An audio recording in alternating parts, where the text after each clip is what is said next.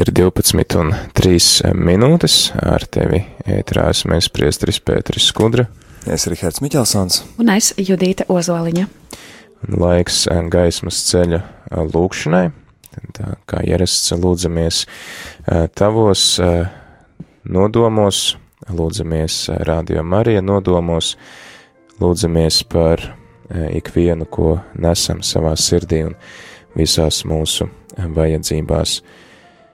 Dieva tēva, dēla un svētā gara vārdā. Amen. Mans prieks. Kristus ir augšām cēlies.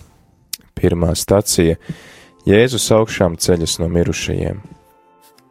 Bet pirmajā nedēļas dienā ļoti agri viņas atnāca pie kapa nesdamas smaržas, ko tās bija sagatavojušas. Un tās atrada akmeni no kapa noveltu, un viņas gāja iekšā, bet kunga Jēzus miesas neatrada un notika, kamēr viņas bija savā prātā satriektas par to, lūk, divi vīri spožās drānās piebiedrojās viņām. Un, kad tās pārbijušās vērsa savu seju pret zemi, viņi tām sacīja: Ko jūs meklējat dzīvos starp mirušajiem? Viņa šeit nav, viņš ir augšām cēlies. Lūksimies! Jēzu, kurš tika sists krustā un augšām cēlies, nāc mūsu vidū, ieskauj mūs savā žēlsirdīgajā mīlestībā, māci mūs dalīties mīlestībā. Gods lai ir tēvam un dēlam un svētiem garam, Kā tas no iesākuma ir bijis, tā tagad un vienmēr, un mūžīgi mūžam. Āmen!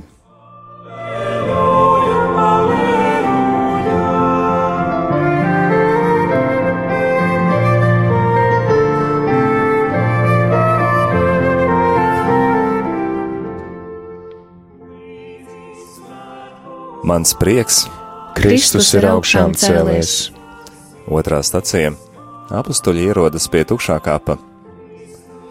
Pēc Jēzus augšām celšanās nedēļas pirmajā dienā Marija Magdalēna agri no rīta, kamēr vēl bija tumšs, atnāca pie Kristus kapa un ieraudzīja, ka akmens no kapa ir atvelts. Tad viņa skriešus devās pie Sīmeņa Pētera un pie otra mācekļa, kuru Jēzus mīlēja, un viņiem sacīja: Kungs ir paņemts no kapa, un mēs nezinām, kur viņš ir nolikts. Tad Pēteris un tas otrais māceklis izgāja ārā un devās uz kapu. Viņi abi skrēja reizē, tomēr šis otrais māceklis aizskrēja ātrāk un pie kapa nonāca pirmais. Pieliecies viņš ieraudzīja noliktu saudeklus, bet iekšā negāja. Pēc tam viņam sakodams atnāca arī Sīmenis Pēteris un iegāja kapā, un redzēja noliktu saudeklus un sviedrautu, kas bija uz viņa galvas, noliktu nevis kopā ar audekliem, bet atsevišķi satītu vienā vietā. Tad arī otrais māceklis, kas pie kapa bija nonācis pirmais, iegāja iekšā un redzēja un ieticēja. Lūksimies! Augšām celtais Kristu vairo mūsu ticību, lai mēs kļūtu par taviem lieciniekiem. Gods lai ir tēvam un dēlam un svētajam garam, Kā tas no iesākuma ir bijis, tā tagad un vienmēr, un mūžīgi mūžam. Āmen!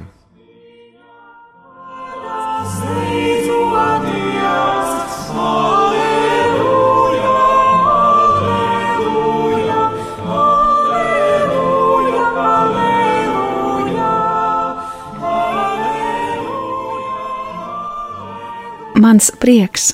Kristus ir augšām cēlies.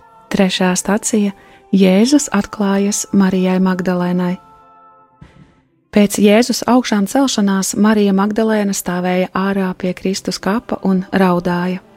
Un tā raudādama, viņa noliecās pie kapa un ieraudzīja divus eņģeļus baltās drānās, kas sēdēja viens galvgalī un otrs kājgalī tajā vietā, kur bija gulējusi Jēzus miesa. Un tie viņai teica: Sieviete, kāpēc tu raudi? Viņa tiem sacīja: Mans kungs ir paņemts, un es nezinu, kur viņš ir nolikts. To pateikusi, viņa pagriezās atpakaļ un ieraudzīja stāvam Jēzu, bet nepazina, ka tas ir viņš. Jēzus viņai sacīja: Sieviete, kāpēc tu raudi? Ko tu meklē? Viņa domādama, ka tas ir dārznieks, sacīja: Kungs, ja tu viņu aiznesi, pasaki man, kur tu viņu noliki, un es viņu paņemšu. Jēzus viņai sacīja: Marija, bet viņa pagriezusies atbildēja ebreju valodā: Rabunī, tas ir mācītāji.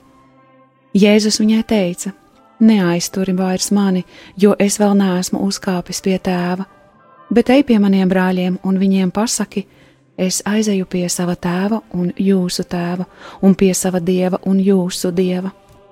Marija Magdalēna aizgāja un paziņoja mācekļiem: Es redzēju kungu, kā arī to, ko viņš tai bija sacījis. Lūksimies! Mūsu Kungs Jēzu Kristu, kurš dzīvo, atver mūsu acis un sirdis. Gods lai ir tēvam un dēlam un svētajam garam, kā tas no iesākuma ir bijis, tā tagad un vienmēr, un mūžīgi mūžam. Āmen!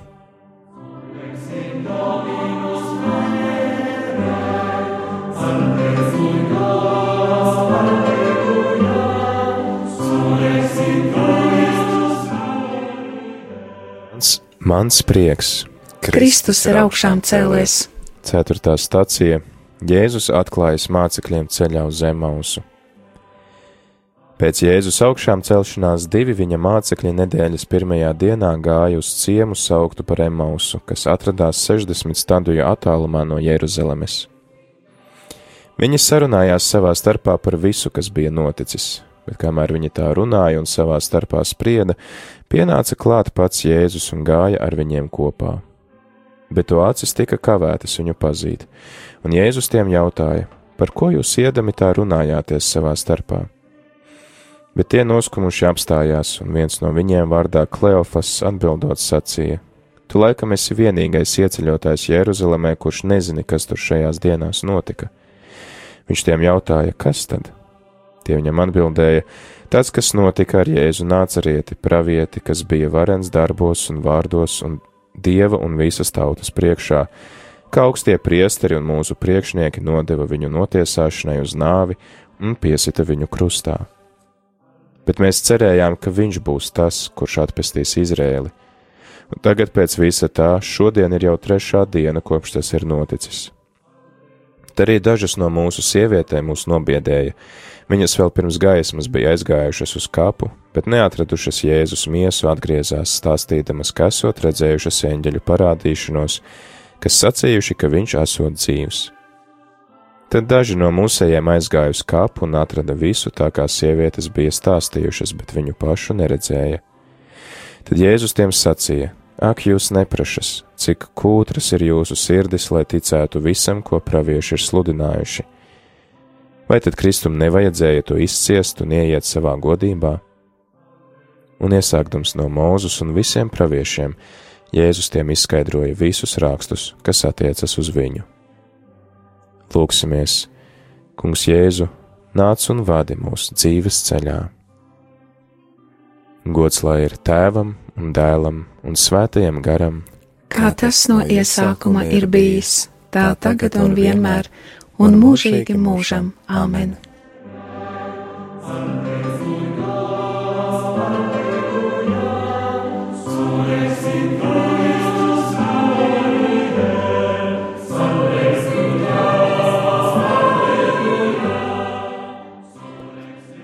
Mans prieks, Kristus ir augšām cēlies. Piektā stacija Mācekļi atpazīst kungu maizes laušanā. Tuvojoties ciemam, uz kuri tie gāja, viņš izlikās ejam tālāk, bet tie lūdza sacīdami: Paliec pie mums, jo vakars ir tuvu un diena jau beidzas. Un Jēzus iegāja iekšā, lai pie tiem paliktu. Un notika, ka sēžot ar tiem pie galda, viņš paņēma maizi un svētīja un lauza un deva viņiem. Tad tiem atvērās acis un tie pazina Jēzu, bet viņš izzuda to acīm. Un tie sacīja viens otram: Vai tad mūsu sirds nedega, kad viņš ceļā ar mums runāja un skaidroja rakstus. Un viņi tajā pašā stundā cēlās un gāja atpakaļ uz Jeruzalemi, un atrada sapulcējušos vienpadsmit un pārējos, kas sacīja: Kungs patiešām ir augšām cēlies un parādījās Sīmenim. Tad arī viņi pastāstīja, kas bija noticis ceļā un kā tie pazina viņu pie maizes laušanas. Pateicamies Tev, Kungs, ka esi mums klātesošs zem maizes un vīna zīmēm.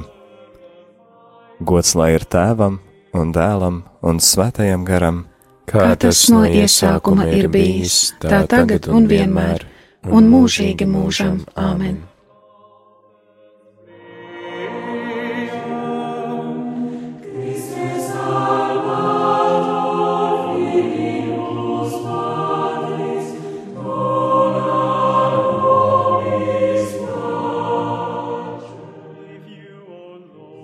Prieks, Kristus ir augšām cēlies. Sestā stacija - augšām cēlies Jēzus parādās mācekļiem.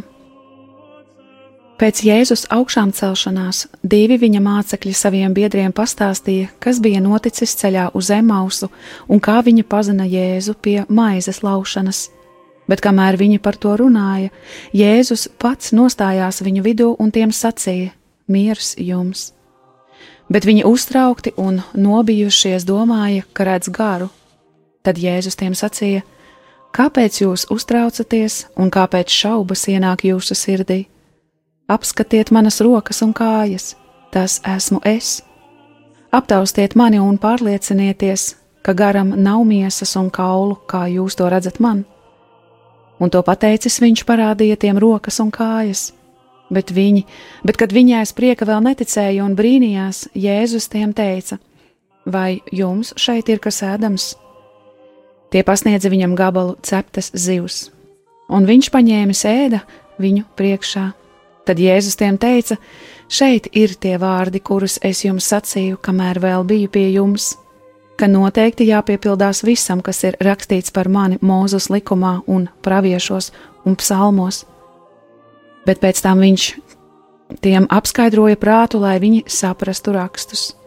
Un viņš tiem teica: Tā ir rakstīts, ka Kristus cietīs un trešajā dienā augšām celsies no miroņiem, un ka viņa vārdā tiks sludināta atgriešanās no grēkiem un grēku piedošana visām tautām, sākot ar Jeruzalemi. Jūs esat tā liecinieki. Jēzu, mēs pateicamies Tev par baznīcas vienotību Gods lai ir tēvam un dēlam un svētajam garam. Kā tas no iesākuma ir bijis, tā tagad un vienmēr, un mūžīgi mūžam. Āmen!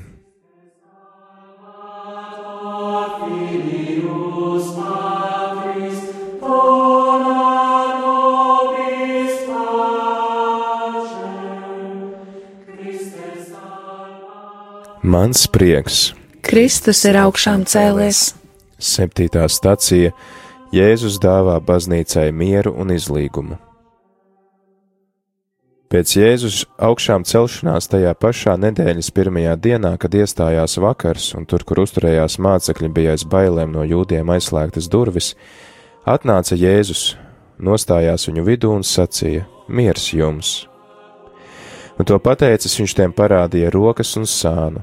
Tad mācekļi, redzot kungu, kļuva priecīgi bet viņš atkal tiem sacīja: Miers jums!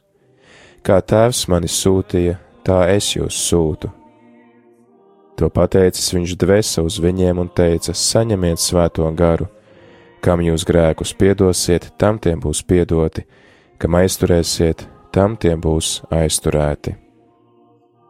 Jēzu, mēs pateicamies Tev par baznīcas misiju, turpināt Tavu darbu, sludināt labo vēsti. Gods lai ir tēvam un dēlam un svētajam garam, kā tas no iesākuma ir bijis, tā tagad un vienmēr, un mūžīgi mūžam. Āmen!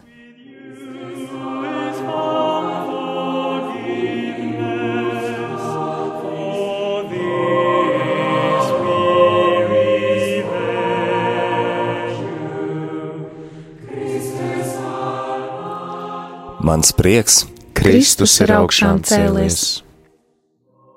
Astotā stacija - augšām cēlies kungs stiprina Toma ticību. Bet Toms, viens no divpadsmit, kas tiek saukts par Didimu, nebija kopā ar viņiem, kad atnāca Jēzus. Tāpēc citi mācekļi viņam teica: Mēs redzējām kungu, bet viņš tiem atbildēja: Ja es neredzēšu naglu zīmes uz viņa rokām un neielikšu savu pirkstu naglu vietās, un savu roku neielikšu viņa sānā, es neticēšu. Bet pēc astoņām dienām mācekļi atkal bija kopā, un arī Toms bija ar viņiem. Jēzus iegāja caur aizslēgtām durvīm un nostājies vidū sacīja: Miers jums!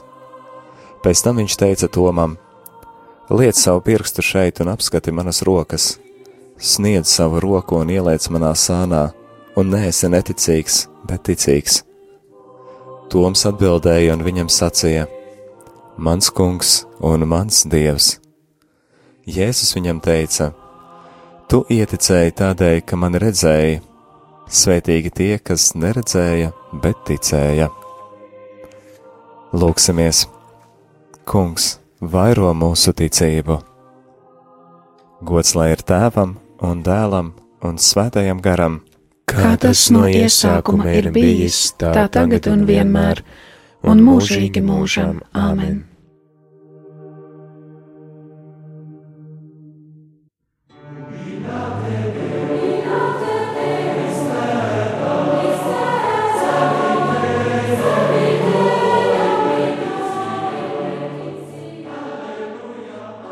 Mans prieks, Kristus ir augšām cēlies. devītā stacija, tikšanās ar kungu pie Galilejas jūras. Bet, kad uzausa rīts, krastā stāvēja Jēzus. Tomēr mācekļi nepazina, ka tas ir viņš. Tad Jēzus tiem sacīja: Bērni, vai jums ir kas ēdams? Tie viņam atbildēja: Nav. Bet viņš tiem sacīja: Izmetiet tīklu laivas labajā pusē, un jūs atradīsiet. Tā viņi iemeta tīklu un vairs nespēja to izvilkt zivju daudzuma dēļ. Tad māceklis, kuru Jēzus mīlēja, sacīja Pēterim: Tas ir kungs. Bet Sīmanis Pēteris izdzirdējis, ka tas ir kungs, uzģēba, uzģērba virsdrēbes, jo bija kails un metās jūrā. Bet citi mācekļi pārbrauca laivā, vilkdami zivju tīklu, jo viņi nebija tālu no krasta, apmēram 200 olektis. Izkāpuši krastā, viņi redzēja saliktas kvēlojošas ogles un uz tām uzliktu zivi un maizi. Jēzus viņiem sacīja: Atnesiet no tām zivīm, ko tagad nozvejojāt. Tad Sīmanis Pēteris aizgāja un izvilka krastā tīklu, pilnu ar 153 lielām zivīm. Un, lai gan to bija tik daudz, tomēr tīkls nesaplīsa. Jēzus viņiem teica: Nāciet, ieturiet maltīti! Un neviens no mācekļiem neiedrošinājās viņam jautāt, kas tu esi, jo viņi zināja, ka tas ir kungs. Jēzus piegāja un paņēma maizi un pasniedza viņiem, tāpat arī zivi. Šī jau bija trešā reize, kad Jēzus augšām cēlēs no miroņiem, parādījās mācekļiem. Lūksimies! Jēzu vairo mūsu izpratni par žēlsirdību. Gods lai ir tēvam un dēlam un svētajam garam, Kā tas no iesākuma ir bijis, tā tagad un vienmēr, un mūžīgi mūžam. Āmen!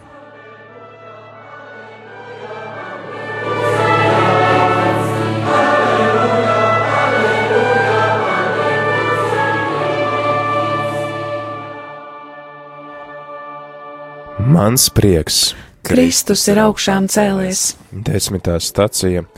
Kungs piedod Pēterim un uztici viņam ganāmpulku. Kad viņi bija pēduši, Jēzus Sīmanim Pēterim sacīja: Sīmani, Jāņa dēls, vai tu mani mīli vairāk nekā viņi? Tas viņam atbildēja: Jā, kungs, tu zini, ka es tevi mīlu. Viņš tam sacīja: Gani manus jērus.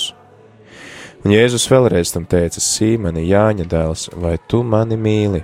Tas viņam atbildēja: Jā, kungs, tu zini, ka es tevi mīlu. Viņš tam sacīja: Gani manas avis. Tad Jēzus tam sacīja trešo reizi: Sīmani, Jāņa dēls, vai tu mani mīli? Pēteris noskuma, ka viņš tam jautāja trešo reizi, vai tu mani mīli, un viņam atbildēja: Kungs, tu visu zini, tu zini, ka es tevi mīlu. Viņš tam sacīja: Gani manas avis.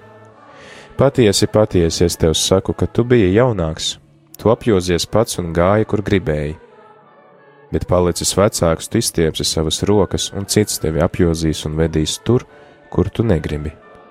To viņš teica, norādīdams, kādā nāvē tas pagodinās Dievu, un to pateicis viņš tam sacīja: Seko man! Lūksimies! Kungs piedod mums mūsu grēkus un māci mūs piedot saviem parādniekiem. Gods lai ir tēvam un dēlam un svētajam garam, kā tas no iesākuma ir bijis, tā tagad un vienmēr, un mūžīgi mūžam. Āmen!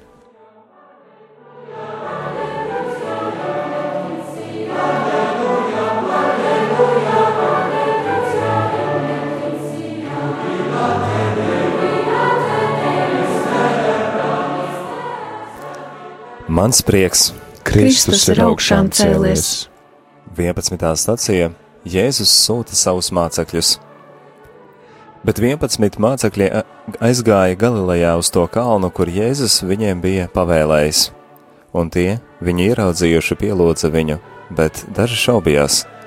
Un Jēzus piegāja un runāja viņiem sacīdams: Man ir dota visa vara debesīs un virs zemes Tāpēc ejiet un māciet visas tautas, kristīdami tās tēva, dēla un svētā gara vārdā, mācīdami tās pildīt visu, ko es jums esmu pavēlējis, un lūk, es esmu ar jums līdz pasaules galam.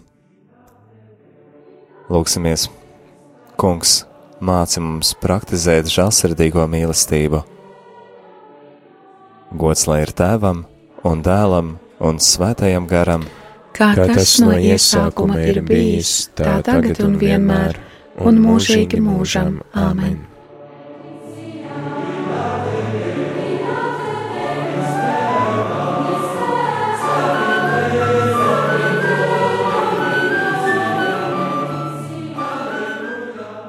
Mans prieks, Kristus ir augšām cēlēs. 12. stācija Jēzus tiek uzņemts debesīs. Pēc savas augšām celšanās parādījies tiem 11, Jēzus sacīja: Ejiet pa visu pasauli un sludiniet evaņģēliju visai radībai. Kas ticēs un tiks kristīts, tas būs izpestīts, bet kas neticēs, tas tiks pazudināts. Bet tiem, kas ticēs, sekos šādas zīmes Manā vārdā viņi izdzīs ļaunos garus, runās jaunās valodās, ņems rokās čūskas, un, ja ko indīgu būs izdzēruši, tas viņiem nekaitēs. Slimajiem viņi uzliks rokas, un tiem kļūs labi. Un pēc sarunas ar viņiem kungs Jēzus tika uzņemts debesīs un apsēdās pie dieva labās rokas. Bet viņi aizgājuši, sludināja visur, un kungs viņiem palīdzēja un apstiprināja mācību ar zīmēm, kas sekoja līdzi. Lūksimies! Jēzu, kas sēda pie Dieva labās rokas, stiprini mūs un dāvā debesu žēlastību. Gods lai ir tēvam un dēlam un svētajam garam, kā tas no iesākuma ir bijis, tā tagad un vienmēr, un, un mūžīgi mūžam. Amen!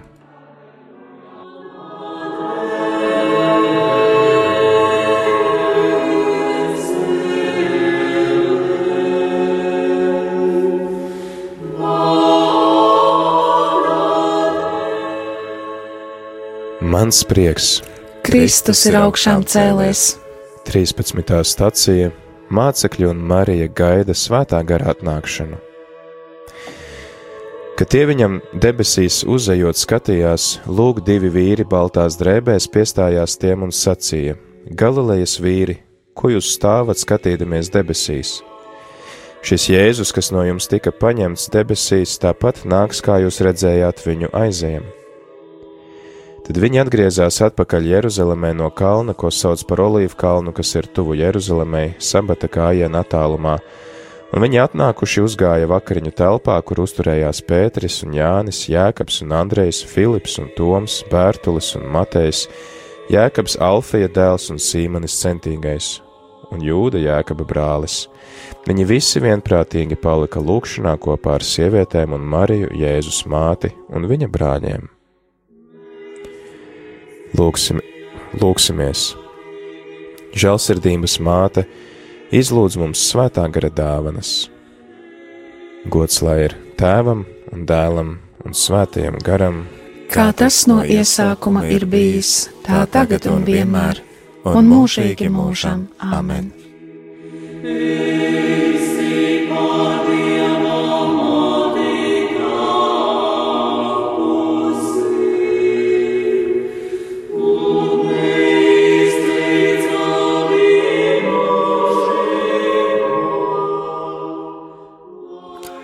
Mans prieks. Kristus ir augšām cēlies. 14. stacija Jēzus nosūta svēto garu. Kad vasarasvētku diena bija pienākusi, visi viņa bija kopā tenī pat vietā, un piepeši no debesīm nāca rūkoņi, it kā stipra vēja posma, un piepildīja visu māju, kur tie sēdēja. Un viņiem parādījās mēlis, it kā no uguns, kas sadalījās un nolaidās uz ikvienu no viņiem. Un visi tika svētā gara piepildīti un iesāka runāt dažādās valodās, kā svētais gars deva viņiem izrunāt bet Jeruzalemē dzīvoja jūdi, dievbijīgi vīri no visām tautām zem debes. Kad šī balss atskanēja, daudzi sanāca kopā un apjuka, jo ik viens dzirdēja tos runājam savā valodā. Lūksimies! Dievs, kurš esi bagāts žēlsirdībā, mēs tevi lūdzam caur Jēzus Kristus nāvi un augšām celšanos, atklāj mums žēlsirdīgo mīlestību, dāvā sevi mums esi mūsu pestīšana. Gods lai ir tēvam un dēlam un svētajam garam, kā tas no iesākuma ir bijis, tā tagad un vienmēr, un mūžīgi mūžam. Āmen! Dievs, kungs, lai ir ar jums! Kungs ir ar tevi! Lai jūs svētījus varenais Dievs Tēvs un Dēls un Svētais Gārs! Āmen! Slavēsim kungu! Pateicība Dievam! Tad, nu pat esam noslēguši lūkšanu gaismas ceļš. Ar tevi ēterā biju es priestris Pēteris Skudra. Es Rihards Miķelsons. Un es Judita Ozoliņa. Lieldienu laiks kopā ar Radio Marija Latvija.